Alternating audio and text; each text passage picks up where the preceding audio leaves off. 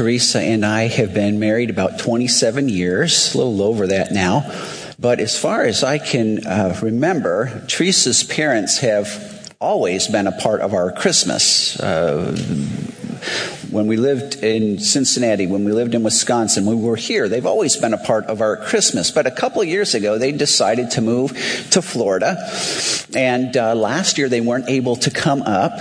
And this was going to be one of our first Christmases without them. And so what we did is we piled the family into the minivan on Christmas Day, took off, and drove to Florida. 20 hours. It was a long, long drive. I think I've got my, my route all figured out in case y'all are wondering out how to get to Florida. It's, it's just a long, it's a long drive. Now, we did not see Mickey, just so you know. We just saw Grandma and Grandpa in the nice sandy beaches, but it was a long drive at Christmas time. I don't know how many y'all are traveling, but you know that very first Christmas season, there was a, another thousand mile trip. Uh, this is made by the wise men. Now, it's interesting. I think we got a, map of the wise guy's journey, but just so you, you get a picture, this is about a thousand miles. We're not sure exactly where they started from, but it would have been down here, Babylonia, uh, perhaps. That's often called the East, wise men from the East, but probably further east, Cush was, Susa was the capital of Persia. And so they couldn't have just traveled across the desert. No one did that. That was death. So they traveled through what is referred to as the Fertile Crescent. And that would have been about a thousand miles to get down to, to Bethlehem. And we, we read about it in Matthew chapter 2, verses 1 and 2. It says, Now after Jesus was born in Bethlehem of Judea, in the days of Herod the king, behold, wise men from the east came to Jerusalem saying, Where is he who has been born king of the Jews? For we saw his star when it rose and we've come to worship him. You know, these guys, these magi, in, in my mind, and I've been doing this kind of thing for a lot of years, the most intriguing people in the whole Bible, in the whole Bible, because it's like Jesus' birthday, right? This is his birthday party, and these guys we know didn't get an invitation. They just kind of crash it, and we know nothing really about these guys. You know, we, we say we three kings of Orient are.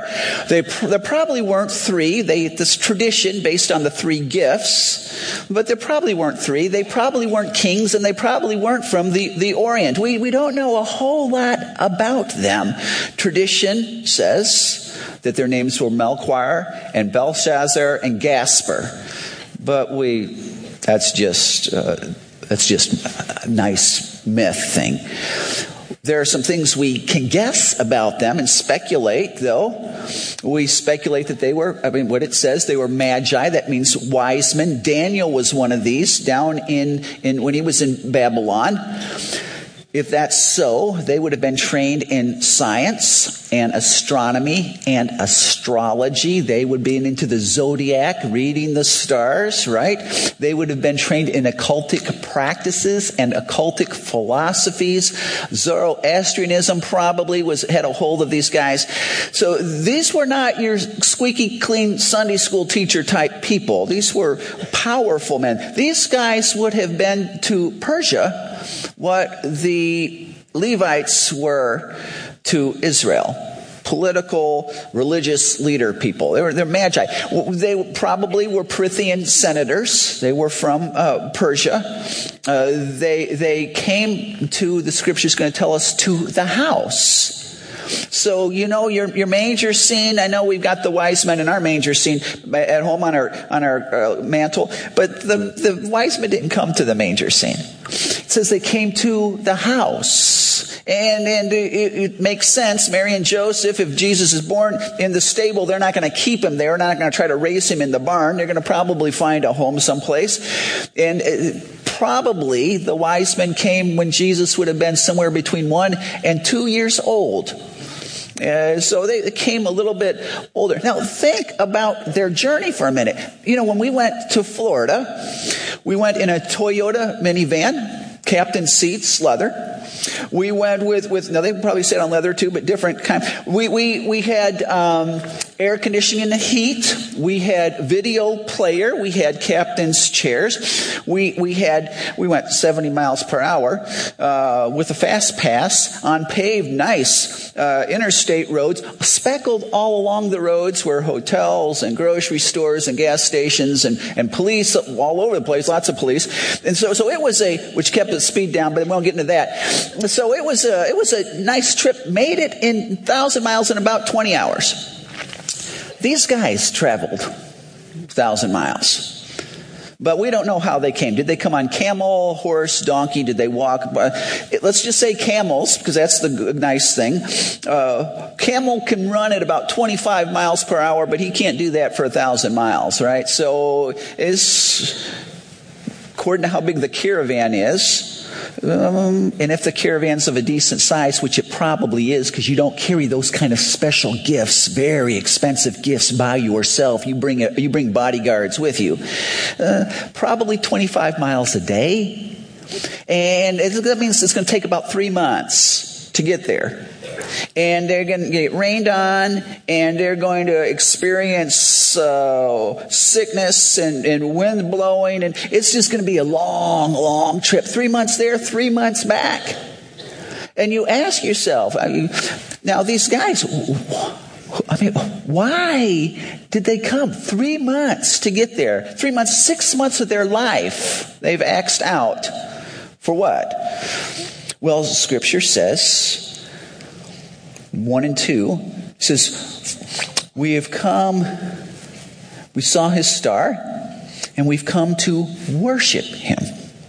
And then in, when they find out who he is, so they, they, they, can get there, it says that they came to the house where the child and Mary, his mother, were, and they fell down and worshiped him. And then opening their treasures, they offered him gifts of gold, frankincense, and myrrh. So for the wise men, this is important because for the wise men, Christmas, that means lots of different things to us. But for the wise men, the word that Christmas uh, was defined with is the word worship.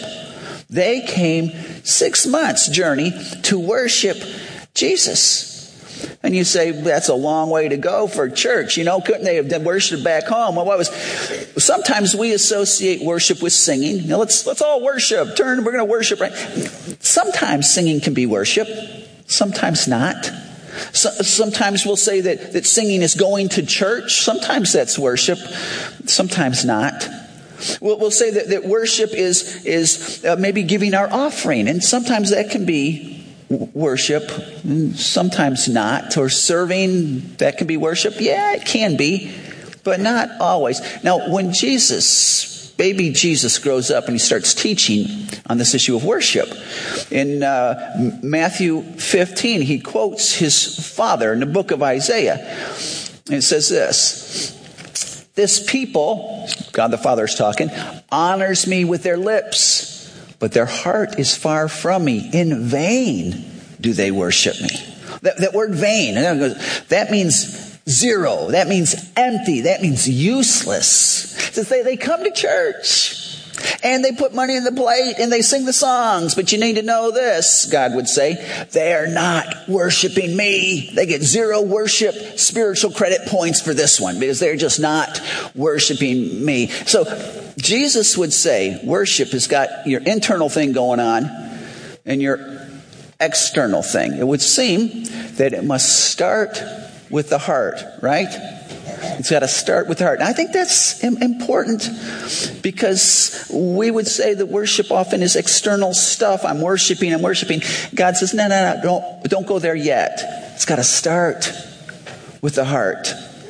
And we could go through the wise men and how they were so joyful and in there, their heart was there. But it's got to move. You can't just stay in the heart. Start from the heart. It's got to move to the mind. In John 4, Jesus, it's really cool. Jesus is talking to this woman who comes to him and, and she says, she puts basically the worship question on the table and says, you know, talk, let's talk about worship. And in John 4, 23 and 24, Jesus says, but the hour is coming and is now here when the true worshipers will worship the Father in spirit and truth, for the Father is seeking such people to worship him. God is spirit, and those who worship him must worship in spirit. It's kind of the, the heart and truth. I think what he's saying with this is this. A lot of times we will worship a God of our own making. You know, we're like spiritual Dr. Frankensteins. And we like this part about God, but we don't like this part what we think other people with the Bible said. We're not, we're not going to include that, but we want a God who does this and does that. And so we build our own type of God and we worship this. And God says, that's not where you, you got your own totem pole going on in your head. That's not worshiping me. Those who worship me must start with the heart, but it must be of truth. They must know really who I am, who they're worshiping in reality. And then it doesn't just, it takes one more step. It starts in the heart, moves to the mind, but ends on the knees. Because if you look at these guys, it's, it's fascinating. It, it says that, oh, after listening to the king, they went on their way. These are the wise men. And behold, the star that they had seen when it rose went before them, and it came to rest over the place where the child was. It says, And when they saw the star, they rejoiced exceedingly with great joy. And going into the house, they saw the child with Mary, his mother, and they fell down and worshiped him. It doesn't mean they tripped, you know, on Jesus' toys or on the Joseph's tool belt and stuff. They, they, they bowed down. And I, I they, they got down for toddler Jesus, and they had to get lower than he was. So they got way down. Prince Charles has three initials after his name HRH. I don't know if you've ever noticed this. It stands for His Royal highness. And the, the picture is when someone's higher, when someone's more significant, they need to be above you. They're, uh, they're higher than you. And so this is an act of worship to get down below them. Basically what you're saying is you are more important than me. Your agenda is more important than mine. I am your servant. You are higher than me. And so these guys come to Jesus to worship him. You know, it's, it's fascinating when you consider their, their journey. Oh, that, do, we, do we have that still that map out? Yeah, I mean, that if you look at the Fertile Crescent, you know, several things. That was a three month trip. You, you wonder, did sickness hit the caravan? Did they have some camels die? Were there kids fighting and stuff? You know, was it such where my kids start fighting in the car and you, you, we want to turn around and go home? I wonder if the wise men ever wanted to turn around and go home. Or if they started thinking, you know, what are we doing? They told us we were crazy before we left and here we are. And what if we've read the stars wrong? And what if there really is no baby God? And we're doing all of this traveling, and I don't, I don't know if it's, I wonder if they ever felt like turning back. I wonder, when you look at the Fertile Crescent, they would have passed through some major metro areas.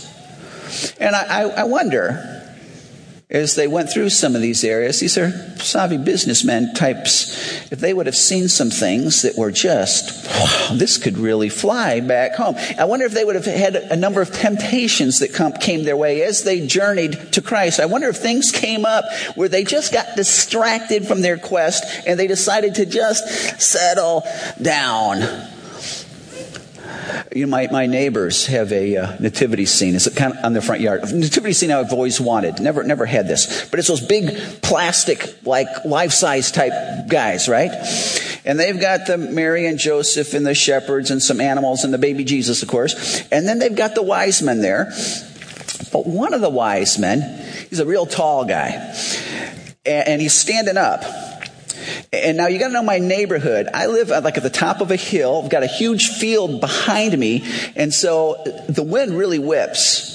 And you can lay in bed at night listening to that wind blow by. I mean, it's blowing hard. And when it does, I know what's going to happen. I, I, this, is, this happens all the time. I get out to get my car to come to work in the morning, and the tall wise man is in the bushes, or he's down on his face, or he's across the yard someplace, you know, and, and he's just always, he can't handle the wind. And sometimes my neighbors have to get frustrated with him, you can tell, so they kind of try to wedge him between different people so that he'll stay standing. But sure enough, I'll hear the wind blowing, and guess what? Wise man's in the bushes.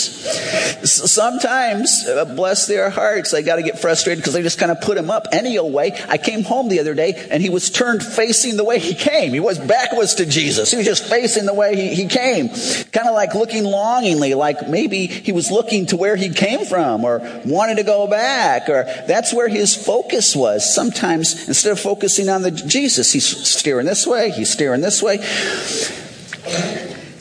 It's interesting that the wise man that's constantly falling down is the wise man who's uh, standing, who's not bowing. Wise men, I just I wonder, maybe we started off on a quest for Jesus a long time ago. You were a kid Sunday school, and it was just so alive, real to you that day. Or maybe when you were in high school, someone asked you to come on that retreat and you came and you never heard this before. And so, yeah, you're, you're surrendering to, to Jesus. Or maybe you were in college and you had, someone told you about who Christ really is and you had no, no idea. And wow, this is fantastic. Or whatever in your life, you started down a quest, but, but you've got sidetracked along the way, distracted. Maybe people mocked you. Maybe you wondered if the cost was worth it. Maybe the bright lights kind of just distracted you and you were kneeling at one point, but you're just not there anymore. You're st- still standing. And reality is when you are, the winds of this world are going to blow hard and you're going to go down. It's fascinating to me. The one wise man that is always secure, I can count on him. He never moves. Wind can, tornado wind and he is fine. And that's the wise man that is kneeling in front of Jesus. And so I wonder, in your journey? Did you first start off seeking Him? And you got distracted along the way, and you're here tonight, it's a good night and Christmas and all. But you're really not bowing before Jesus. Not worship. You like Jesus. He's not a bad, but worshiping Him, He's my, my, my, my treasure. My, my, I understand who He is. I'm giving Him His worth. No, it's, that's not going on. Maybe you're in a, a, a, different place. You know, one of the reasons why I love the wise men is again because why are they here? There's no prophecy that says they should be here. And the wise men are really, really, really out of place because Christmas is really a huge Jewish story. You got Mary and Joseph that are very Jewish from a very long, prestigious Jewish line. Baby Jesus, of course, is very Jewish. The shepherds are Jewish. He's born in a Jewish town and Jewish area. He's king of the, the Jews. He fulfills the prophecies in a Jewish holy book. I mean, it's a Jewish story. And yet you got these magi coming to town. These guys are as un-Jewish as you can be. I mean, talk about pagan. They're into occult practices. They're, they are, they are not people you're going to want babysitting your kids, and they're coming to town to worship Jesus. I think the reason why God has the Magi in here is, is to remind us that Jesus is not just King of the Jews, He's King of everybody. He's, he came for everybody. It doesn't matter where you're from. It doesn't matter what you've done. You know, we think, oh, Jesus, he's, he's the, the king for churchy people and for people who've really tried to be really, really, really good and those people, and that's, he's, he's the goody people, God. You got the Magi there. And maybe you're thinking even, you know, am I'm, I'm, I'm not that Christian, uh, Christian religious thing. That's just a whole different, I'm just not there. That's I'm not cut out of that cloth. And I've done some stuff. I've been through some things. You know, Holly Hayes writes in, in her book, From Basement to Sanctuary. She says that when she was 15, her Leave It to Beaver family crashed. Her folks split, and that devastated her. And so she took a nosedive in a major way. In the next seven years, Holly had uh, acquired a significant uh, list of traumas in her life. She, she became addicted to alcohol and drugs.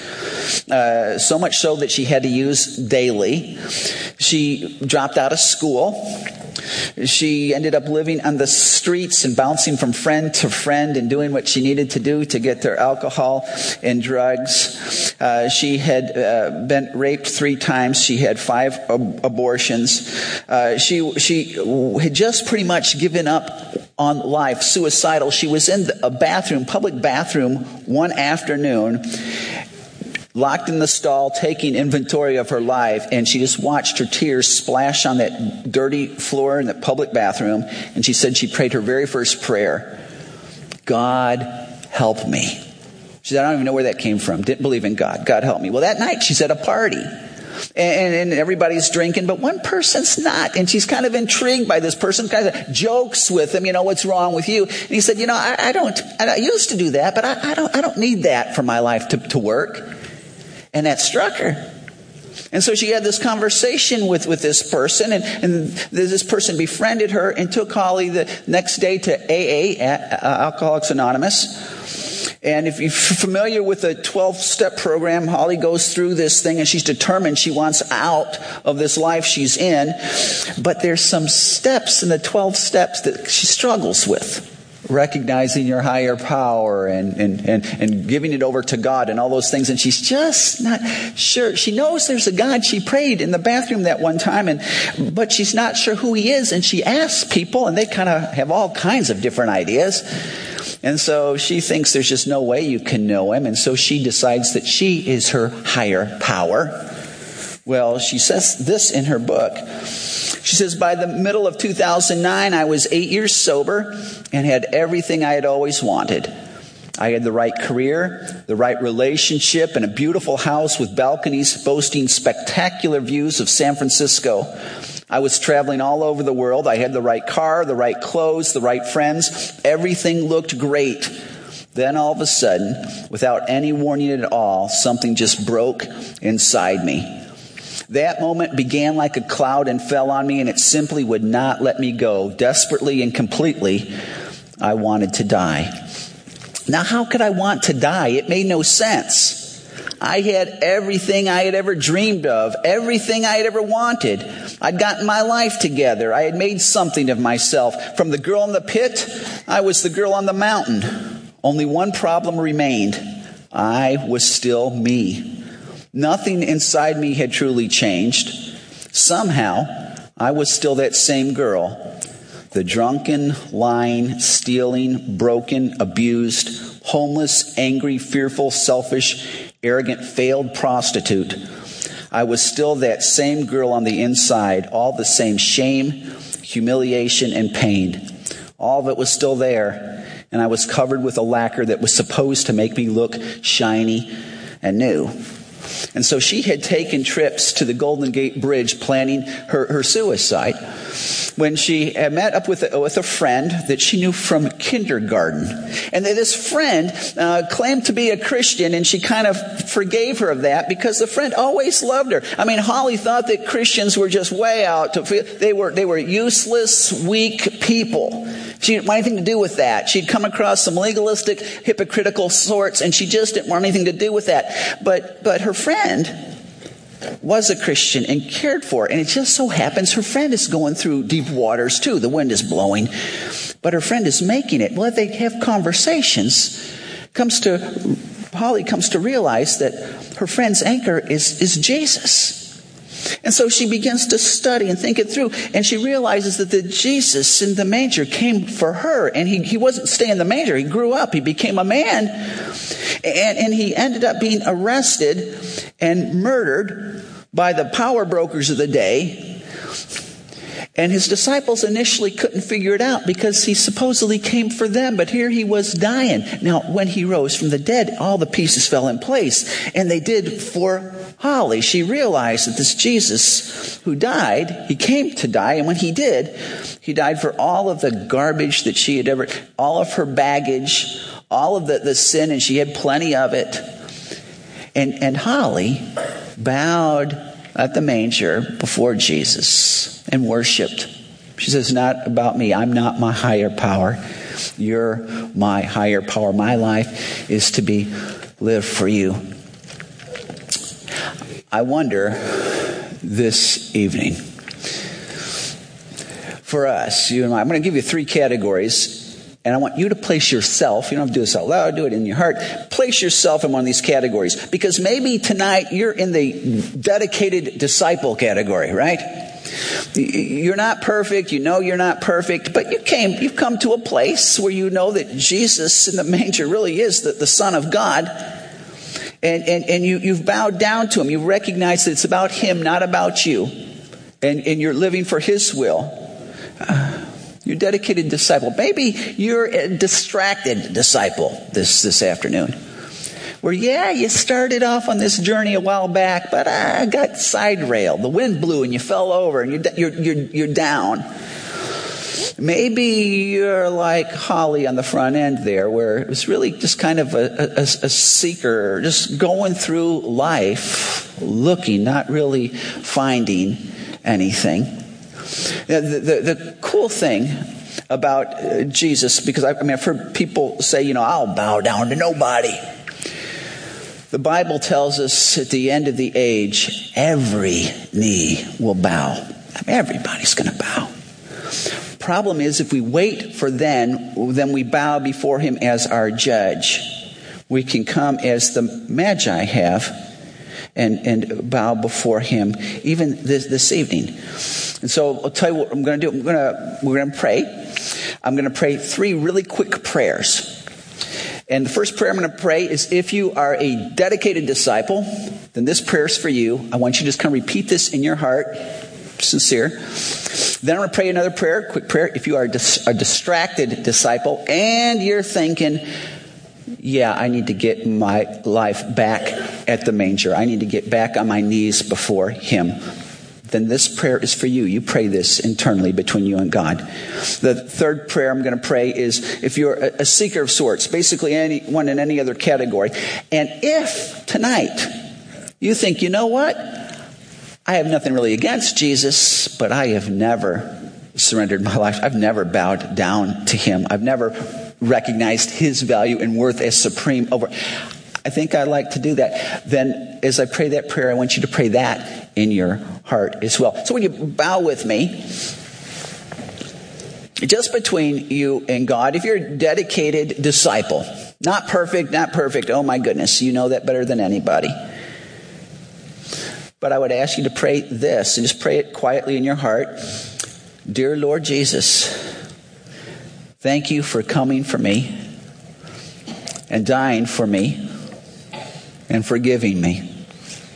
I love you and I worship you. If you're a distracted disciple and you want to get back to where you know you should be, then you could pray this Dear Lord Jesus, thank you for coming for me and dying for me. I've been away.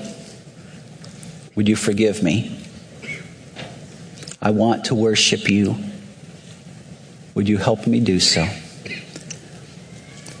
If you're a seeker, you can pray this Dear Lord Jesus, thank you for coming for me and for dying for me.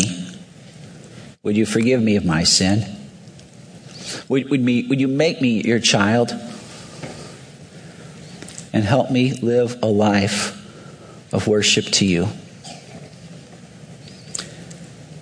Thank you for that which you've done for us, Lord. Amen.